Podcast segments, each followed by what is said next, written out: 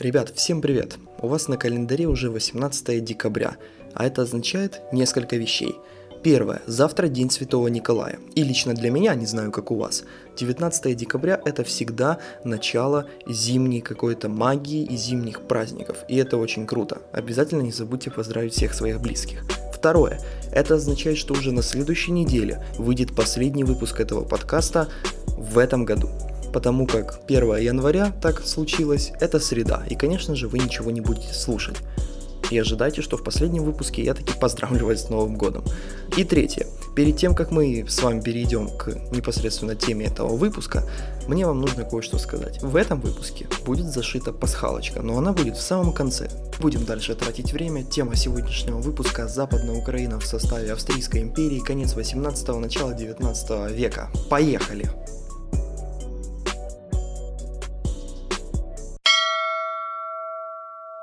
Ну, ребятушки, по устройству империи. Во-первых, нужно понимать, что была абсолютная монархия. Поскольку мы это все давно проходили, я не буду повторяться.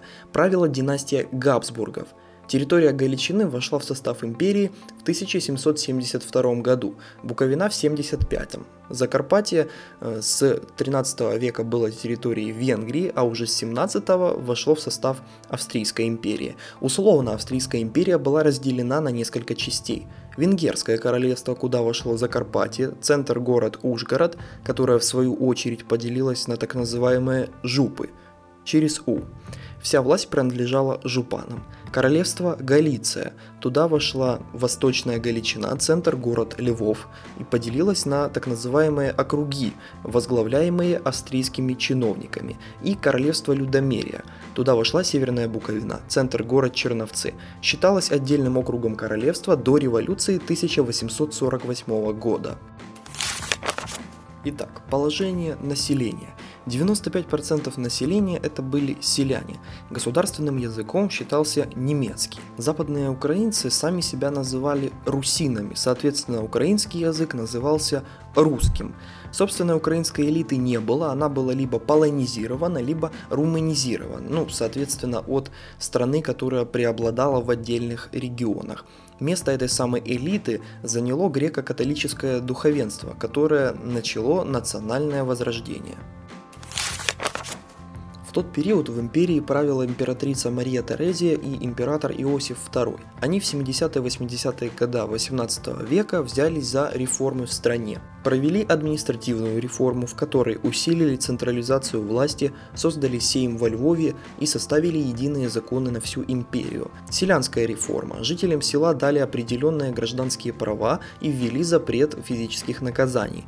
Панщина была только 5 дней в неделю. Был написан так называемые инвентарии, которые обозначили размеры повинностей и налогов. С 1780 по 82 года произошла ликвидация личной зависимости или крепостного права. Также позднее отменили саму панщину, но после смерти императора Иосифа II ее вернули. Религиозная реформа. Уравняли в правах католиков и греко-католиков, а в Вене даже открыли греко-католическую семинарию для обучения духовников. По вопросу обучения, в 1974 году, 1774, было введено обязательное начальное образование с разрешением учиться на родном языке, а в 1984 году того же столетия заработал Львовский университет, а при нем Русский институт с украинским языком. Реформы в целом усилили государство, однако контрреформационная политика следующих императоров восстановила панщину и увеличила повинности. Экономика. Все очень похоже, как на Наднепрянской Украине. Западная Украина – это аграрный край, который исполнял роль сырьевого придатка для Австрии. По сельскому хозяйству. Кризис феодального хозяйства, экстенсивное земледелие, помещицкое землевладение, из этого следующее малоземелие или безземелие самих селян. Развивалось в основном садовничество, скотоводчество и также виноградное дело. Промышленность. Было задействовано только 2% населения, и это в 30-е и 40-е годы 19 века, то есть фактически во время промышленного переворота. Какие сферы были распространены? В основном было две – переработка леса и добыча нефти. Отличительные черты были такие. Рабочий день от 14 до 16 часов преобладал иностранный капитал. Ну и торговля – неотъемлемая часть любой экономики. Экспортировали древесину, хлопок, сельскохозяйственную продукцию. Импортировали практически все – Импорт превышал экспорт в 10 раз. Вследствие этого развилась так называемая антифеодальная борьба. С 1820 по 25 года был серьезный всплеск опрышковского движения. В 1831 году так называемые холерные бунты на Закарпатье. С 1843 по 44, а также с 48 по 50 года восстание селян, которое возглавил Лукьян Кобылытя на Буковине. Национальное возрождение. Австрийская власть использовала украинское движение как противовес польскому и венгерскому. Усилилось влияние на Днепрянской Украины, однако роль лидера оставалась за Украинской греко-католической церковью. В 1816 году Иван Могильницкий основал общество греко-католических священников в Перемышле. В 20-30-е годы того же столетия действовал Перемышльский культ, образовательный кружок во главе с епископами и Левицким и Иваном Могильницким. В 1833 по 37 действовала русская троица, кружок студентов Львовской семинарии, Мирон Шашкевич – лидер, Яков Головацкий туда также вошел и Иван Вагилевич. Целью кружка было поднятие национального самосознания и превращение разговорного или народного языка в литературный. Их называли пробудители. Они читали проповеди на украинском языке, собирали фольклор. В 1837 году издали в Будапеште альманах «Русалка Днестровая». Это была первая книга в Галичине на украинском языке. Австрийская власть конфисковала данный альманах. В это же время на Закарпатье священник Александр Духнович составил молитвенник на украинском языке, а также букварь и учебники по грамматике. Революция в Австрийской империи 48-49 годов 1800, если что, получила название «Весна народов». Революции прошли во Франции, Италии, Германии и Австрии.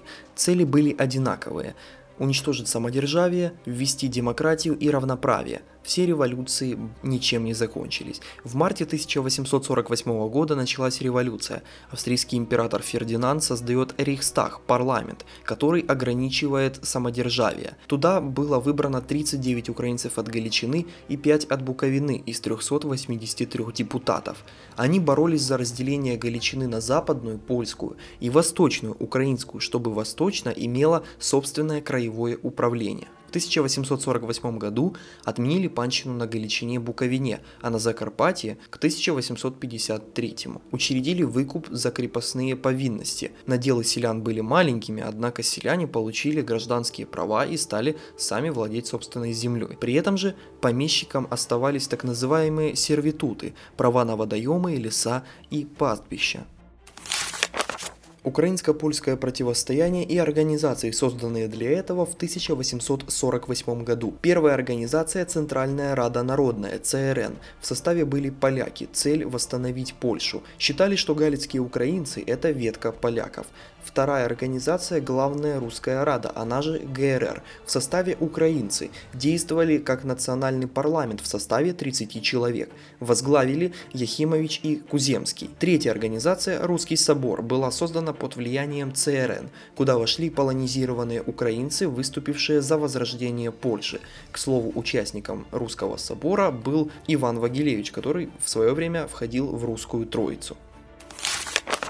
Теперь более подробно о главной русской раде, она же ГРР, существовала с 1848 по 51 года, стала первой украинской политической организацией Галичины, поставили себе цели разделить Галичину на западную и восточную, ввести украинский язык в образовании и государственном деловодстве, а также добиться равноправия с поляками. Что они для этого сделали? Распространяли книги и учебники на украинском языке, издавали газету «Заря Галицкая», участвовали в славянском съезде в Праге, в июне 1848 года. На этом съезде произошло признание украинцев как отдельного народа и провозгласили о единстве русинов, то есть западных украинцев, и украинцев на Днепрянской Украины. В октябре 1848 года прошел собор русских ученых во Львове, съезд деятелей культуры, образования, науки и борцов за распространение украинского языка. После этого собора было учреждено издательство «Галицко-русская матица». Создана кафедра украинского языка и литературы во Львовском университете. Заведующим стал Яков Головацкий из Русской Троицы. Также создали Украинскую национальную гвардию или стрельцов, а на Закарпатье – народную самооборону и горных стрельцов. С 1 по 2 ноября 1948 года прошло Львовское военное восстание за восстановление Польши. После артобстрелов города, пожаров, восстанцы капитулировали. С 48 по 50 еще бушевали восстания селян на Буковине во главе с Лукьяном Кобылыцию. Так же, как и революция, они были безрезультатными. Вследствие всех этих восстаний в 49-м австрийская власть издала новую конституцию, которая восстановила абсолютную монархию. В результате революции отменили панщину, признали существование Галичины и украинского народа со своими собственными национальными потребностями. Впервые западные украинцы получили опыт парламентской деятельности. Ученый Подолинский обосновал право украинцев на независимость, а главная русская рада стала первой украинской политической организацией с 48 по 51 года. Ну что ж, ребята, спасибо, что прослушали этот не очень большой выпуск. К слову, последний выпуск этого года, который будет следующим, он будет пообъемней. Я напоминаю, что вам обязательно нужно просматривать персоналей, делать новые тесты и вот это вот все. Обязательно нужно ставить мне оценки в Apple подкастах и Кастбоксе и писать там комментарии. Ну, в общем, вот это вот все делать, это обязательно. Ну и касательно пасхалки, о которой я говорил в начале данного подкаста. Друзья, в ближайшее время я появлюсь в качестве гостя в подкасте «Короче, история». К слову, по последним данным, это реально. Вот буквально сегодня произошло. Ну, правда, у меня еще 17 декабря, но у вас уже 18, так что для вас это вчера. Подкаст «Короче, история» вошел в топ-3 по версии Радио Маяк, топ-3 образовательных подкастов Russian Podcast Awards. В общем, в этом подкасте с его ведущим Максимом мы, скорее всего, обсудим Полтавскую битву. Это практически 90% вероятность. Ну, целью вообще этого совместного подкаста будет показать, как много есть общего в истории Украины и России, но при этом же, насколько все-таки у нас много чего-то уникального своего, аутентичного и прочего-прочего. При этом я уверен, что я появлюсь в подкасте Максима не один раз. У нас уже есть много тем для обсуждения, много точек соприкосновения, мы это уже, скажем, обсудили. Я думаю, что первый раз будет в ближайшее время, а там посмотрим. Возможно даже, что он придет в гости в наш подкаст. Поэтому следите за обновлениями. Я обязательно буду делать репосты с его телеграм-канала в наш, чтобы вы не пропустили этот выпуск. И всячески там буду держать вас в курсе в своем инстаграме. Поэтому не забываем все ссылки на соцсети в описании. Ну и как всегда прощаемся с вами ненадолго, готовимся к Дню Святого Николая и Новому году. Услышимся в интернете.